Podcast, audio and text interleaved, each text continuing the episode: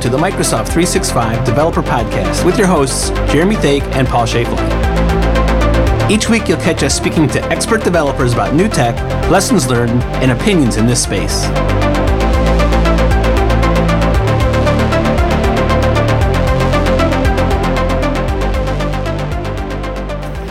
Hello, everyone. Welcome to the podcast this week. Hi, Jeremy. How are you, buddy? I'm doing pretty good. How about yourself? Yeah, good. I um, my wife's away this weekend, so I've got Scarlett uh, keeping her alive without help of mother, which is always an interesting one. well, getting up you, crazy early. You've done it before, so we have no doubt you'll you'll pull it off again. yeah, the the, the, the joys of like obviously totally appreciating what she does full time as a full time mum, and then having to do that myself as well as go to work is is insanely hard. I remember at one uh, point thinking to myself, I can't wait to get to work to get a rest. So uh, I miss her dearly, but there is definitely times where you're just like, "Oh my god, this is hard." yes. So I have a, a newfound respect for people with have kind of been through this uh, whole process yes. of having kids. And, and cheers to all the stay at home parents out there who do this. Yeah, absolutely. Yeah, Scarlett's very lucky.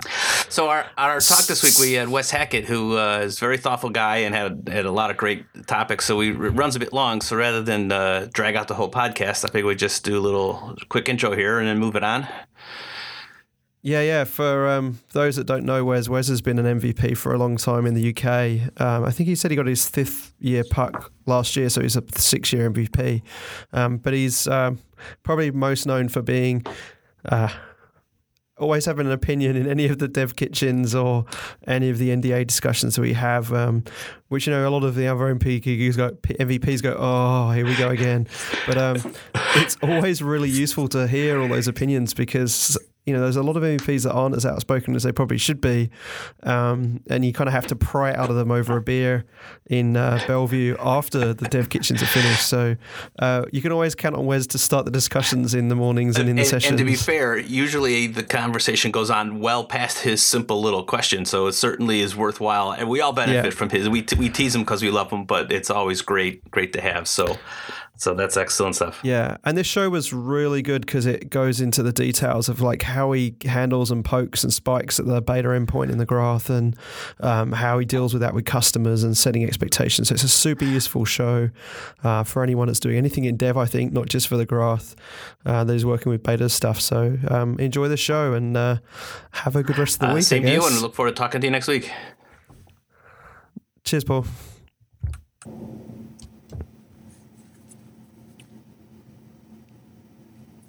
Okay, we got Wes on the show today. Hey, mate. Good. We um, we're using Microsoft Teams, and this week Paul has had an upgrade, which means we can actually turn well, on. Well, I like to say that um, we had a problem, and like most businesses, I threw a bunch of money at it, and so now the problem will get worse before it gets better. I, I, thought I was talking to someone in the bush in Australia. The way that your internet connection was so bad that you couldn't even turn video. Face to radio. I keep telling people there's really nothing to see here. Let's just move along. but how you been this week? And and good. And uh, it's been uh, a busy week. I'm I, my renovation is in full flow now, and. Um, Yina's gone on vacation for two weeks, so there's either going to be a really good thing or a really bad thing that my manager's not in town. But we'll see. I'm optimistic. How about you, Wes? How's your week been? Uh, very, very busy. We've got a lot of um, clients who uh, are not having a summer break. They're kind of oh, wow. really accelerating through through into the end of Q3. So uh, yeah, it's been pretty busy for us. It's cute that you say you have a summer in Britain because I remember those those summers and they were summers in air quotes. Oh well, we've had we've had above thirty degrees C for five six weeks. The weather's only just broken. Yeah, with wow. only just broken. Yeah. Huh. Okay. R- rain last week, but uh, yeah, it was uh, a fun a fun trip over to to, to Bellevue week before last for the dev kitchen because uh, the temperature was actually cooler in Bellevue than it was back home. Yeah, so it was kind of nice to get some air yeah, aircon. You had a break when that happened, although that room you were in was brutal. Yeah. That yeah, the round tables didn't help either, sort of creaking your neck over for, for eight hours in a day. Yeah, yeah. And um, so for people that don't know who Wes is, who is Wes? Where are you from? Oh, right. What's okay, so um, uh, well, yellow probably.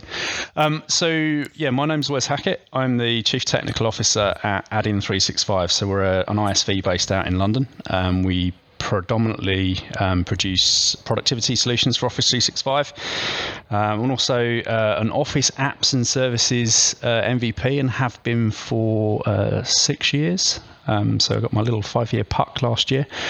Um, and predominantly uh, spend my day running the technical team for us. So everything from touching things like Cosmos DB, um, Azure infrastructure bits, CDN, SPFX. Basically, if it moves on Azure or Office 365 dev space, I've probably touched it at some point in the last 12 months. That's excellent stuff. Uh, sounds very interesting to our audience. And so, what what, uh, what is your use of? Let's start with a simple one, right? So, how do you guys use the graph in your products, and and specifically, what things do you find easy to do and not so easy to do? So, we've been using Microsoft Graph since its inception, really, uh, and everything we produce as a product contains Microsoft Graph.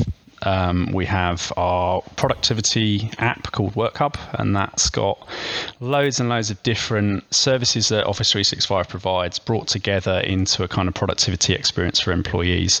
Um, and we showcased that last year at Ignite. So I was on stage with Yina and we showed um, the, the, the version at the time of, of WorkHub and how it brought together some of the services like pl- um, Planner, SharePoint, um, calendars, mail, those kind of pieces.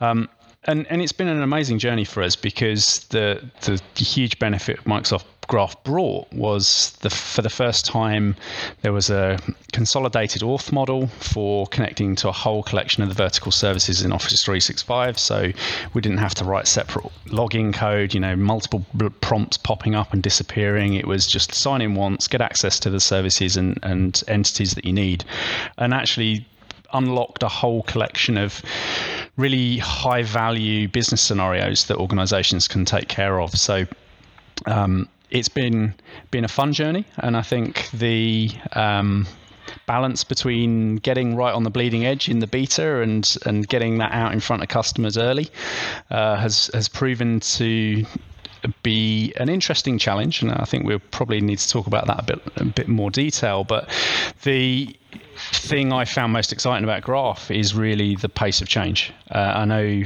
um, some feel that it doesn't cover all the bases they want. I know from the SharePoint developers' perspective, you know, they'd like to see every single SharePoint API that's ever existed brought into Graph, but in real terms, you get the auth token, you can go and call those directly anyway.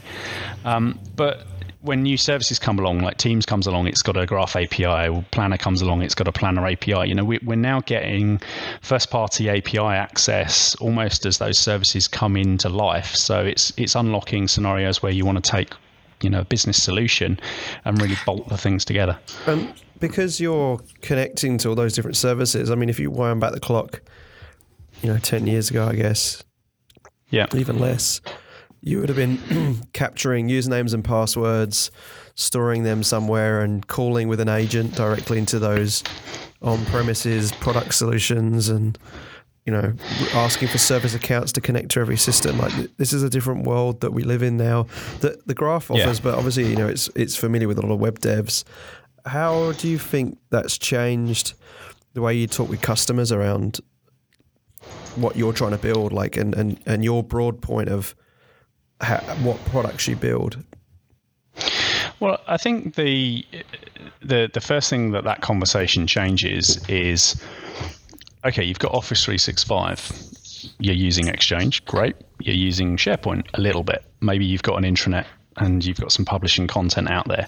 There's a whole collection of other things that you're not necessarily unlocking as an organization because A, you don't know about them, and B, you don't understand necessarily how to integrate those experiences together. So that's kind of you know where our entire product line came from was the opportunity for that integration, bringing them together into a context that a normal business user can understand. You know, they're trying to perform a task. It happens to underneath be a little bit of a calendar, a little bit of a plan, a little bit of a SharePoint um, list. They don't care about that stuff. And in the old world, what would happen is they would jump around those services vertically, whereas now we just can abstract all of that stuff and we say, hey, here's an experience we want to give you, whether that be in Teams or SharePoint or even in you know the Office add-ins, and we can kind of abstract that service and provide a, an interface or an experience that makes sense uh, and, and simplify that down so they haven't got to you know do step one in exchange you know in outlook and then go and do step two in a sharepoint list and then do step three over here. We can just take care of that. And it's and it's really allowing i think today um, a big drive when you talk to customers in the sense of how do you drive that usage? You know, Microsoft have been big about adoption, big about usage of the platform. You know, lots of organizations bought all these E3 licenses and they've probably used a couple of the services and they're not really using anything else. So if you can drop a product like ours in front of it, then you can suddenly unlock a lot of the value um, for the rest of the platform. And, and, you know, that resonates with everybody from the comms team because they want to be able to get their message to where people are working. It resonates with the CIO because they're interested in information security, and obviously we've got a lot of the reporting and, and audit security stuff coming as well. Um, and the CFO, because at the end of the day, they see the big spend on the 365 license and the lack of usage. Mm-hmm. So if you start unlocking that usage, you you you can yeah really accelerate the um, the kind of uptake of the Office 365 environment. I, I, I, totally agree. I think that trying to explain to users, well, we want to use SharePoint for this and Teams for that and Planner for X. I, I do get a lot of glazed eyes. And so I would imagine that providing a solution that just targets a user doing what they're trying to do as opposed to throwing technology at them certainly is going to meet with some success, right? Is that match your experience? Yeah, yeah, I mean we we've been really lucky because we've been um, we've been working with Microsoft Teams rollout since you know before it was kind of publicly around. Um, through a number of our, our, our customer engagements. And the, the first thing that Teams did when it rolled out was confuse users. it, eh, you know, this, this, well, in real terms, it's like the single pane of glass idea in, in when it lands in front of somebody and you start saying, oh, this is a single pane of glass that exposes these other 30 things that they've never heard of. They're kind of like, okay, where's Outlook? And Teams gets pushed aside and used as a chat window, and, and Outlook continues to be their document management, their foldering, their you know be all and end all. So so we've we've seen we've seen our approach and our on our on our product suite really driving usage of Teams, and again the the the the graph is is allowing us through those Teams APIs and the other APIs in in the platform to kind of not tell the user they're using Planner as far as they're concerned. They've got something to do, so they better get on with it. You know, that's the process they're going through. And and the surface layers that you use from a UI perspective, are you building all this in your own kind of UI, or are you um, kind of bootstrapping into add-ins and Teams tabs and different things like that? Uh, I, I I can say with great confidence that the the only way that I would ever allow our engineering team to produce integration is through the supported surfaces, mm-hmm. because you want the employee's experience to feel like it's part of everything else. Yeah. So you know, there's no good having this big customized experience. You know, like the internet, the internet products space is a very interesting thing. You know, there's some products out there that that, for all intents and purposes, is an Azure platform, nothing to do, and it's just connecting back to the core services like a database. That doesn't that doesn't resonate well with with an employee who's kind of oh I'm looking at Word and it looks like this and I'm looking at this site they call a team site and it looks like this and Teams looks like you know what it looks like so all of our all of our integration points are surfacing in what I would class as the supported extension points and you know we we we chatted um, at MVP Summit I know about do you do you customize or do you extend? And I think customization is trying to rip out the investments Microsoft made, and extension is trying to add value to them. Mm-hmm. And we have a, a, a, very huge slant to extending. We, we would like to make sure a customer does use as much as they can from Microsoft because you you know you guys deliver more than anybody else would ever be capable of a velocity that most you know it's like a fire hose of, of new features. So you've got the opportunity there to extend that to okay, what does this business do? Oh, and they can use this bit of tech behind it. Let's you know extend it in a way that makes that fairly abstracted and seamless and, and you know that's the powerful bit for graph for me which is you know we can go from um, the windows experience we can go from the mac experience we can come into the same teams ui and we can do the same activity and by the way it's using 10 things. Mm-hmm. user doesn't user doesn't care. As far as they're concerned they're building a report or they're building a, an RFP so response or something looking like more natural or more native with all these different platforms do you find the pace of change difficult or are you just lockstep or closely behind? How do you guys manage the changes in that that that context? So from a ui point of view we might you know we make make our stuff blend completely. You know, we we the biggest compliment we hear from a from a customer when they're using it is we don't really know where you stop and start. we know stuff's in, we we know stuff's in there because we've bought it and we're using it. But if you took it away, that's the only time we'd really realise which bit was yours. And and and it's kind of it's kind of counter to again, you know, where traditionally extensions and, and, customizations were. Customizations was, you know, we've all heard the line, uh, you know, let's make it not look like SharePoint. Well, that's okay to a point, but if you're trying to be productive and you're trying to work, you know, having a button that is no is no different to the Microsoft button.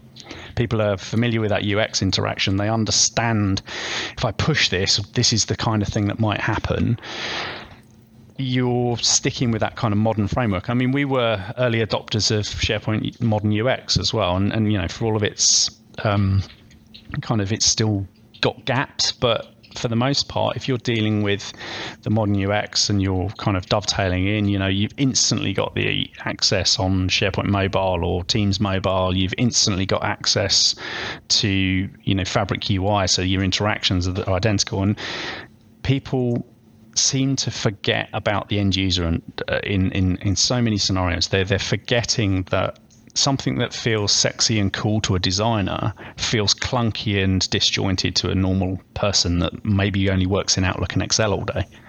So it's it's it's kind of for for us is you know you've got the API suite that's connecting everything together. You've got a user experience model which you know Microsoft spend a lot of money, I'm guessing, on on trying different UI layouts and love them or hate them, they've come to a decision. You know, white space in places, um, you know, spacing gaps. I, you know, I see a lot of headers getting removed and stuff like this, and I just think, where's the value in that? You know, it's like someone goes on support sites for, for Office, and they're trying to find out how to add a column to a to a list. Do you really want to change that UI? No, you don't. You want that list to kind of look the same. It just happens to have different values in certain parts. Um, so that's kind of our mantra. We we want to we want to appear seamlessly integrated to everything else, and we don't really want to ever get to a position where it's a jarring experience. Find, I'm sorry to follow so, up, but I'm, I'm curious about the, the pace of change. Right? Does, does that cause you more pain than it's worth? Or are you uh, able to adapt easy enough? Um, like for the APIs, obviously more stuff gets added to the graph and so on. Yeah, so, yeah. So so in three years, I'm tempting fate now, but in three years of using Graph since it was beta, there wasn't even a version one. We've built our ALM and our DevOps to cater for using cutting edge and we have to be honest with our customers about that. We have to say, right, you're, you know, this feature that you you are using, at any point it could be broken, and we might not have an SLA on on how quickly that gets fixed. Now, you can guide your customers on on being able to take early advantage of those capabilities and say, right, let's go and um, you know, use the Teams API to do a whole bunch of things, but Teams API is all in beta. Mm-hmm. So at any point, it could be completely broken. So, you know, how many provisioning solutions of, of people built out there that are using those APIs to fundamentally govern the creation of teams that overnight could, could break?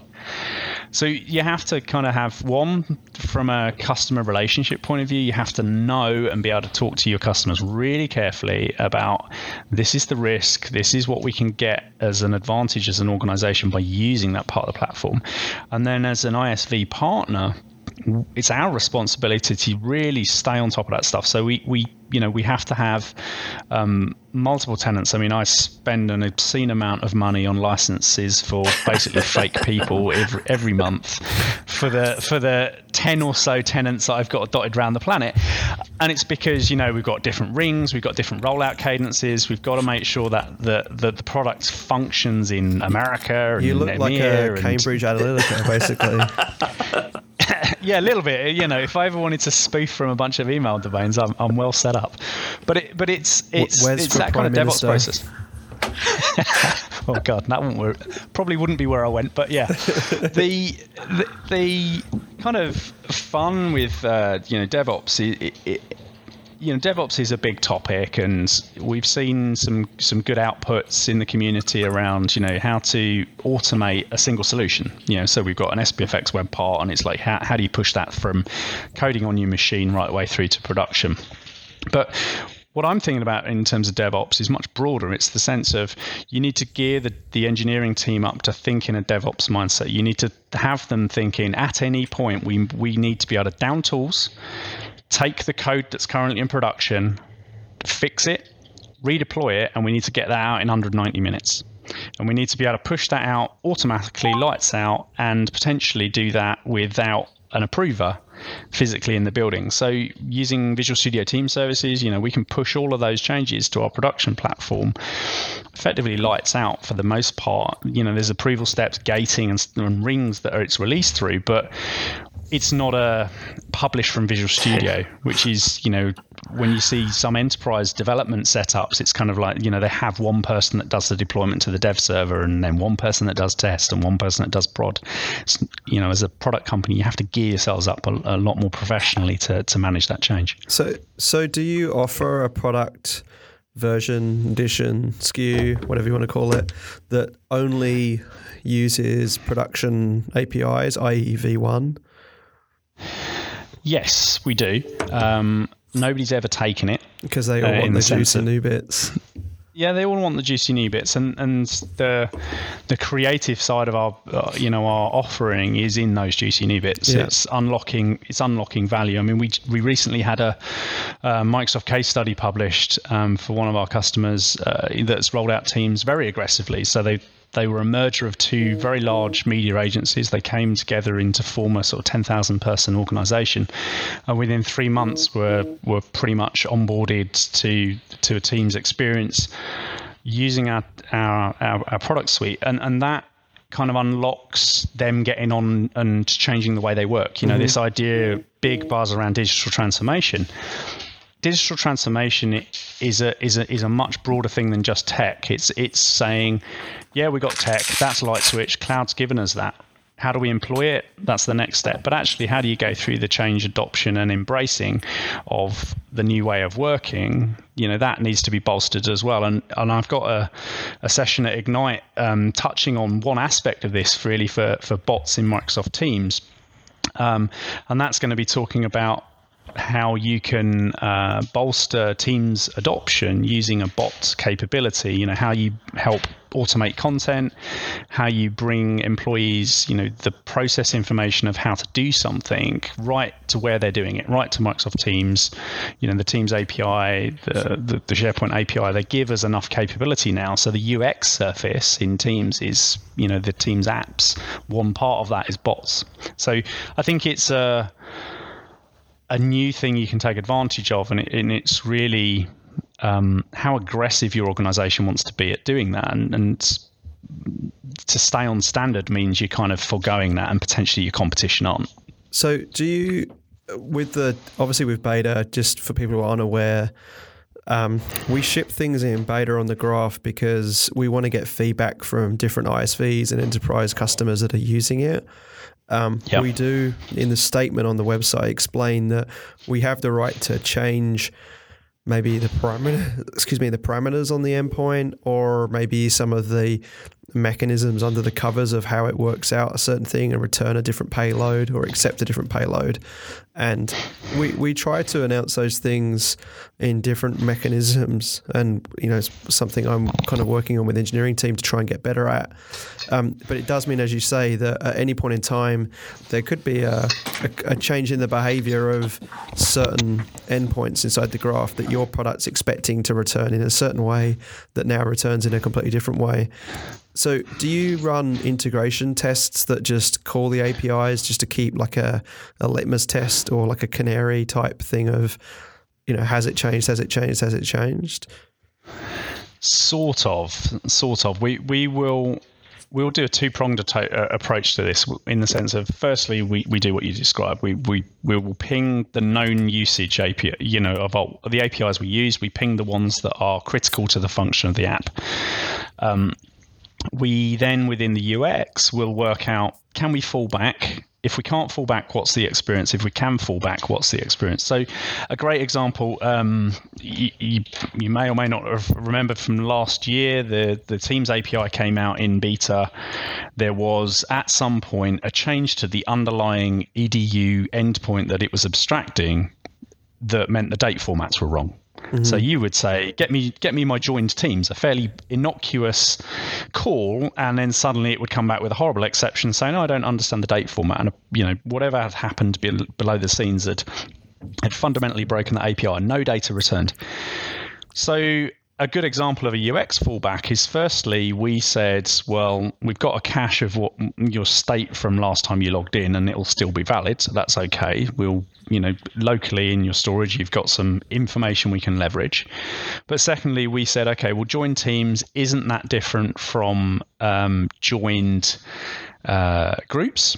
Oh, and Teams is clever because every time you create a team, you get a folder at first level called general or whatever the language equivalent. Okay, so let's do a slightly more complex set of U, um, you know UX calls that says, right, get me my groups, get me uh, the the drives off all of those groups that I'm not that have, are not in the cache because I don't know what they are yet, and can I find a general? If I can find a general, it's probably a team. We can still light that up as a as a joined team. So you can as an engineering lead, still think about how you can provide service with some kind of sensible callback. And then when you have that conversation with the customer, you can actually show them. You can say, right, if we you know break the API, and the simplest way to do that is obviously have a parameter that you can say, you know, run in broken mode. Um, yeah, we've, yeah, we've we've actually got one run in broken mode. It's quite a fun fun switch. Um, you can actually prove to the customer, it's like, okay, this is what your experience will be if that API falls over. Uh, and they can either say yes, I want to be on that bleeding edge, and you know potentially that happens occasionally, or no, I don't.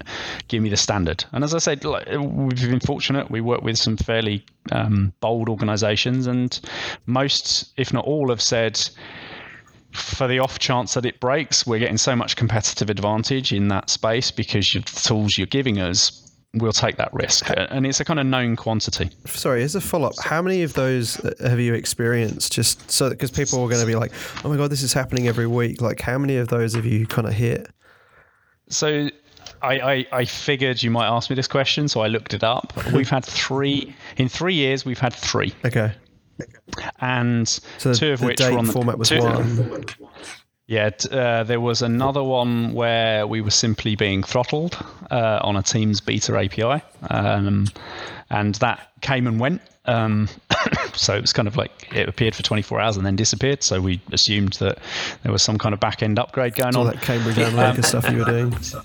Yeah, and then back at the before before V1, we had something else uh, around the groups API, uh, which broke and broke in a fairly fundamental way. I think they re- I think they did one of those hugely breaking changes of mm-hmm. this is a whole new entity model. We're removing it from one API slash to another, but there was no global rollout date. You know, it didn't all switch over in one go. It right. switched over regionally. So we had this kind of weird situation where one customer would say, "Hey, it's working broken," and then we'd go and deploy the new version onto their tenant that morning, and that's because their tenant had gained the update. Right. So the, you know, there was we couldn't do an auto switch because there there were some fundamentals in there that had broken it.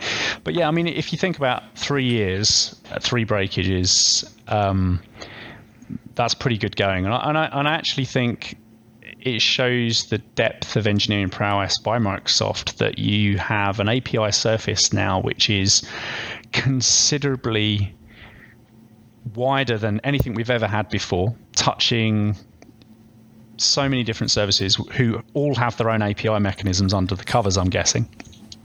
And it's stable, even on beta. It's stable enough that you can, if you choose, work with educated, you know, educated guesswork and risks about what may or may not be common breakages and work around those. And I and I I think it's testament to the Graph team that they've brought the whole organization along that journey to understand that by unlocking these scenarios early, giving us beta access early, we can actually be creative, giving real feedback that isn't first party. You know, because when conversations with Yina and she was talking about, you know, first party apps are still the biggest consumers of graph endpoints. Well, of course they are. Mm-hmm. That's what you'd hope.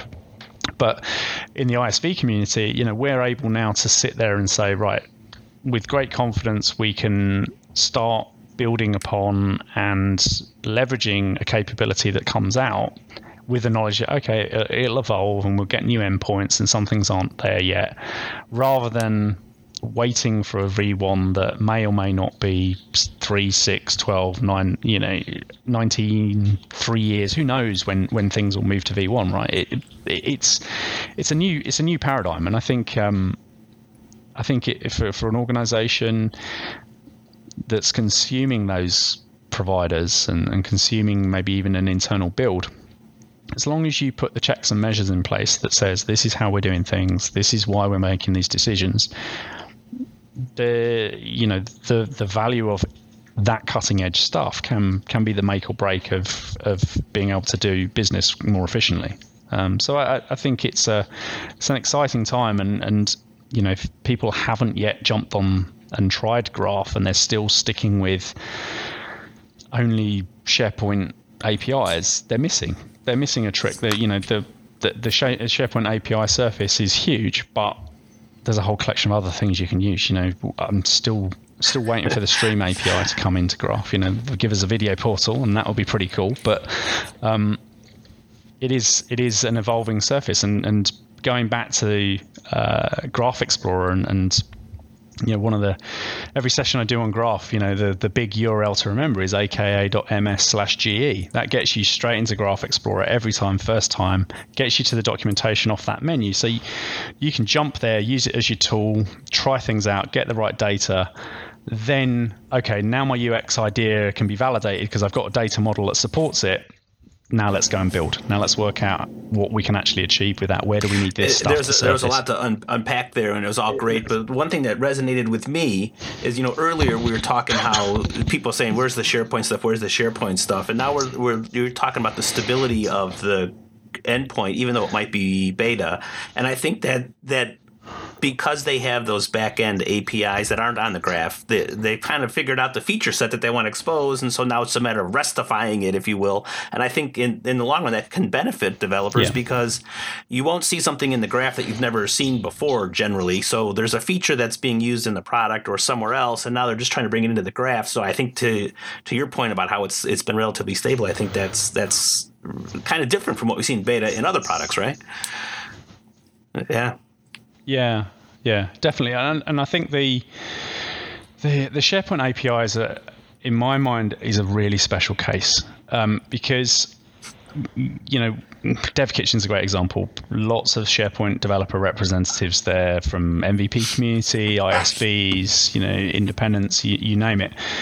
Lots of different viewports of what critical SharePoint APIs are missing from from the endpoint, and it comes back to how do you approach extending Office 365? If you're doing SharePoint 2019 on prem and you're doing SharePoint only development, yeah, crack on, go go straight to the API. It's huge. It's been around since 2003 or before.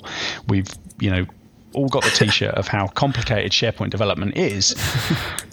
the the 365 model is it's one of many services. It's a content service. Now, that can be content in publishing, it can be content in teamwork, it can be content in records management. You, you know, there's lots of different ways that that manages content, but it's still a service amongst others. And we can get at any SharePoint URL um, on REST through getting a graph token. We can exchange that graph token. We can use the AAD auth to to get us at a SharePoint URL. So then it comes down to what's missing from the REST endpoints. You know, I think the taxonomy stuff would be most people's number one go to when you're asked that question. Um, but it's it, it, it, for me is if you're trying to do more complicated things, you know, if you're trying to use a lot of those SharePoint pieces, if you're in a SharePoint web part, use the SharePoint API. There's still plenty of validity to doing that. You don't go out to the Graph API to call SharePoint when you're in the SharePoint page context. It seems a little bit overkill in my mind.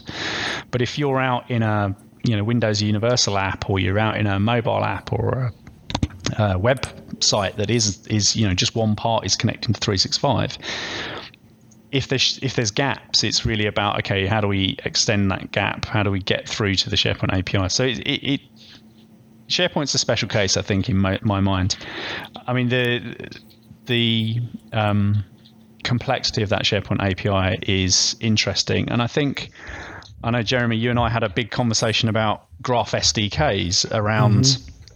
Their value and and not their value as in you know we shouldn't have them, but uh, does it abstract? And and you know my view is a little bit. I think if developers globally learn the rest syntax and mechanisms uh, to more depth, they would find that waiting for an SDK did didn't become a necessity. Yeah, uh. I know, you know, we, we we had the conversation about you know, how quickly can the beta endpoint be exposed in the C sharp SDK or the you know the, the, the TypeScript SDK.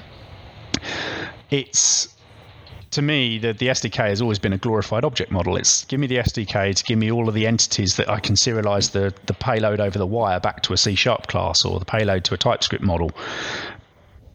I still want to know how to call the REST endpoint correctly, and I still drill into the engineering team here.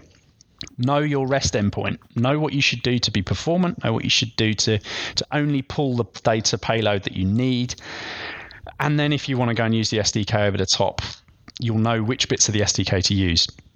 Just jumping in saying, you know, dot notation to get down to something, you're probably pulling way more properties, way more content over the wire than's necessary. And you run much greater risk, in my mind, of by doing that, of using someone's data plan on their mobile device. You know, we can't assume we're all sitting on a fat internet connected laptop in an office. Sometimes we're out on the go, and you're also running potential problems of throttling. You know, if you're grabbing a thousand records when you only needed 10 because you didn't put a you know select top or uh, a filter that would do that.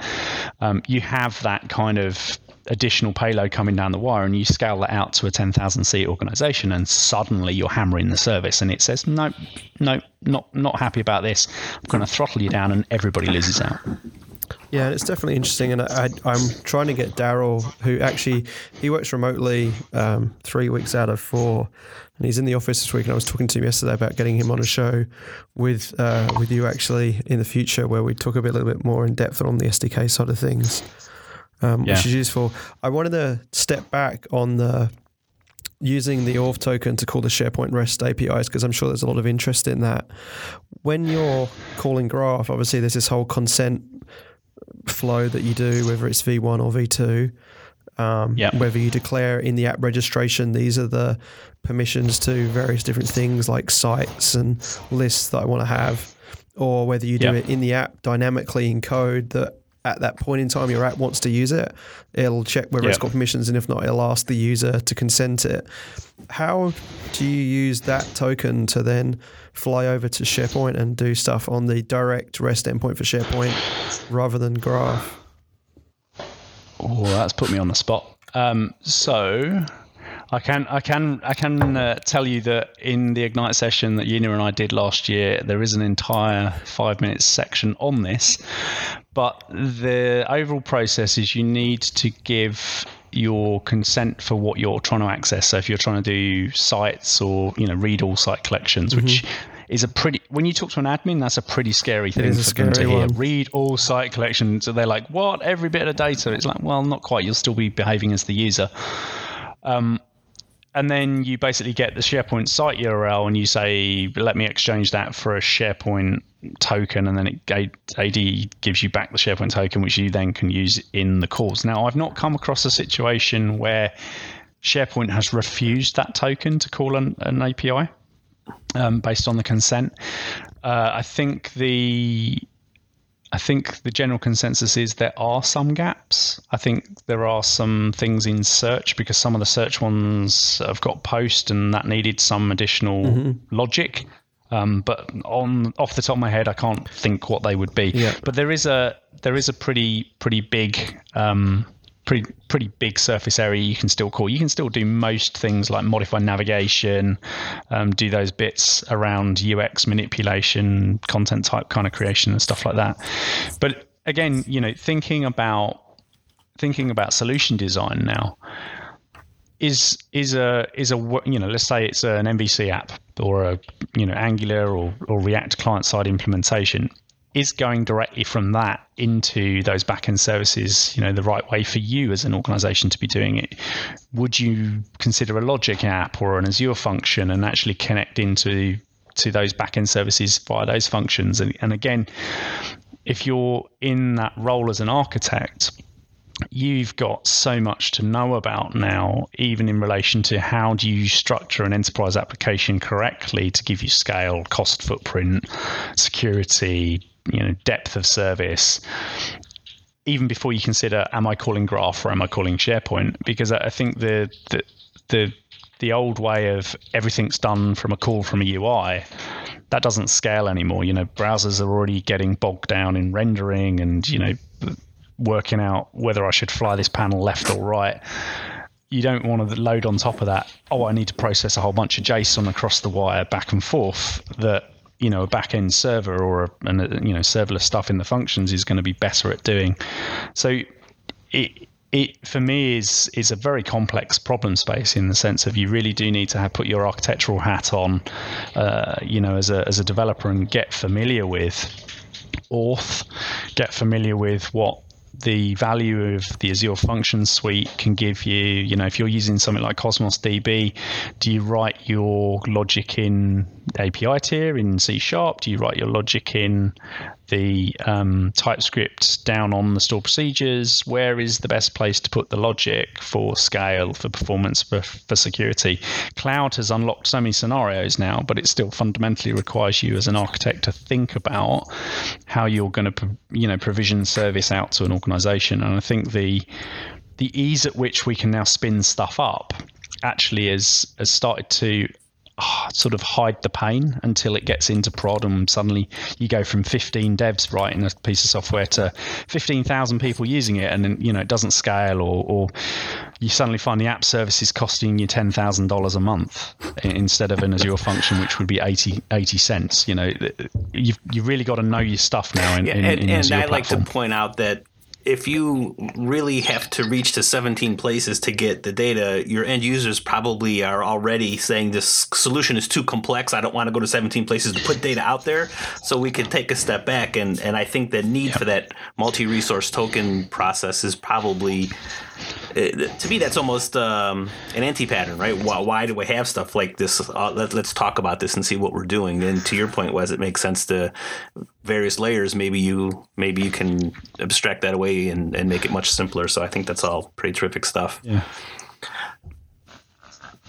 Well, you also get the complexity of, of delegated versus app only, right? I mean, the mm-hmm. the some I laugh a little bit sometimes because there's a whenever a new API comes out or a new service comes out, the first thing everybody builds is a provisioning solution. You know, it's like it's like, hey, look, I can provision Teams automatically from PowerShell, and I can do that in a function, oh, and I can do that in a Power App. And everything's about provisioning. It, you know, we're a bit lazy as a as a community when it comes to being, in, uh, you know, thinking outside of that box. But the next thing when it comes to provisioning is okay, what are the constraints on provisioning? You know, lots and lots of um, shortcomings in, in people's minds around the Teams API because it didn't have app only. We couldn't run it as a service principal effectively to provision Teams out into the ecosystem in a tenant. But I'd argue was the Teams API really predominantly put there to be a provisioning solution? Because if you think about democratized creation, where Microsoft have driven us is, I think, a really great place of if I'm an employee, don't get in my way. Just give me the ability to go and create a team, get on with stuff. Oh, and if you want to, if you want to come and tidy it up and polish the sides a little bit as an IT function or a governance function, great. Do that without telling me. But but it's you know it's interesting. I watch these conversations on Twitter about you know I'm building a provisioning system, and I'm thinking to myself, oh, yeah. that's the thirtieth that's gone into PnP in the last ten years, right? It's not it's not it's not really creative. It, it's it's it's not using that graph and thinking, oh, where's the cool stuff? I mean, I, I, I love this new Windows timeline thing, and imagine the power that we can get out of that and graph and connecting one device to the experience on another device and thinking about the Office 365 scenarios that we can go through with Windows Timeline you know, I, I, I, get all the little excited buzz and go and scribble on the whiteboard immediately because it's like, okay, when when that's unlocked, I can go and do these things. Mm-hmm. That for me is where Graph yeah. is so exciting. It's much more exciting than an individual service. It's because ah, now that user that was on their iPad or you know has, and can go to an interface and say, right, I want to bring this to my desktop PC when I turn it on, and it's like, boom, there it is coming up. Um, it's know, actually it's, drawn me to use Edge because I have a laptop for work which I roam in the meeting rooms with. And then yeah. every engineer here gets their own tower PC, which obviously is the fastest kit I've got. Um, yeah. And then at home, I have my own tower PC as well. And having Windows logged in with the same account on all three, you know, I immediately have that in my timeline and can leap around. Um, and it's amazing how quickly now I'm used to that. That when you go to a machine that doesn't have that version of Windows on it, you're kind of like, oh, I've really missed that capability. Yeah yeah, how can I jump back to my document or how can I jump back to that app I was running right. or, in context what the hell was I, was doing last yeah, night? It's, it's, an amazing tech. yeah. Well, yeah, yeah. There's a, there's a lot of that. There's a lot of that, and and if you know, I think um, again, if uh, it might be different internally at Microsoft, but I think at the moment it's only consumer ID that that works yeah, on. That's correct. So yeah. you know, if you, yeah, if you're logged in with a Corp ID, it's not going to really be anything you're going to go and investigate yet and you know once that scenario gets unlocked it is going to be exciting. It's going to be like okay let's infer some use let's go and look at that timeline let's go and do some things with it drop some stuff into it. Think of you know just think about the influence on the intranet that that might have. You know just just ponder on that one because we've we've got this situation where at the moment comms are like oh, i need to get my message out i need to get my message out. Well timeline right? If people start using timeline and let's start manipulating what shows up in timeline. You know, that's a scenario that suddenly gets you into we can intelligently get stuff into people's consciousness without bombarding them with email or sending them to a, a, a, fairly static homepage, we can actually get, okay, you were working on this and this and this. Let's tell you something from our CRM and, platform. And every and user has their own. That'll be an, every user has their own venue or, or application, right? So if I write an adaptive card for Timeline, I can certainly yeah. push it out through email or a bot or so on. It just it's it's crazy. So we can work smarter, not harder. I think that's the whole goal, right? Making life easy for us developers because we're all that matters. yeah, that, that would be an interesting scenario that I I haven't seen the radar yet around that being app only. The Teams one, I think it makes sense because they picked the the first priority that they they needed, which was by them having tabs and conversations, they needed to be able to do the, the user flow calls first. Um, and they've mentioned that they're working on app only, and I won't steal their thunder on when that's coming, but um, that that's something to you know definitely is going to unlock the provisioning guys, but I'm hoping unlocks bigger scenarios outside of just provisioning from an app only perspective for sure. Cool. Well, look, this has been a really good discussion, mate. I um, will definitely see you and catch up with you at Ignite. What's the best way yep. for people to keep in touch with what you're doing? Are you blogging a lot? Are you tweeting a lot?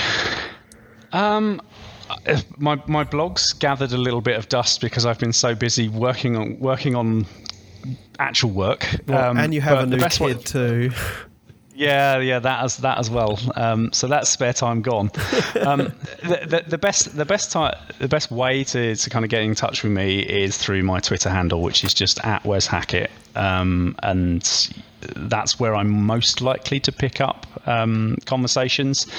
Uh, I do use Twitter quite a lot more than I do most other things. So and of course, we'll see you at Ignite. Way. And uh, if there's a link to that session on the Ignite site, we'll definitely get that because I found the session catalog very hard to navigate and find things in. So we can uh, pinpoint folks going to that. So uh, yeah, that, that that's a feature, Paul. They're trying to make uh, it like okay, an Easter hub. Excellent.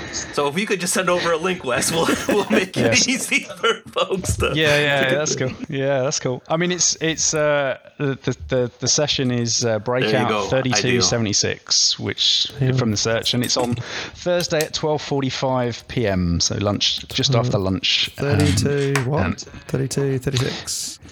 I, 3276. I'm speaking, and I still don't even have a speaker spot, speaker uh, pass yet, which is awesome. so I could, if you see me uh, running, being chased by security guards, you know what happened. Yeah. Well, sure. You just you just wave your Microsoft badge yeah, at them. It doesn't right? work like that at these events. The security team no, don't tend to care too much. No, yeah. I saw that last year. It's Excellent. kind of funny. Cool. Well, look, I appreciate it, mate, and uh, thanks for coming on. That was super useful. And um, yeah, we'll definitely yeah, uh, get you back on the show to talk a little bit more. I'll, we'll try and line up with Darrel to see whether we can have a, that discussion around SDKs because I think it's great to have both sides of that coin in, the, in a discussion.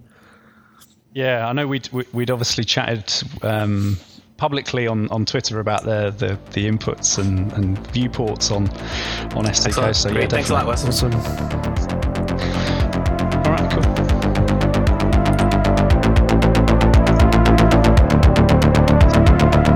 For listening to the Microsoft 365 Developer Podcast. Please follow us on Twitter at M365DevPodcast and check out our show notes at www.m365devpodcast.com. To help us spread the word, we'd really appreciate it if you could retweet our episode tweets and give us a review on iTunes.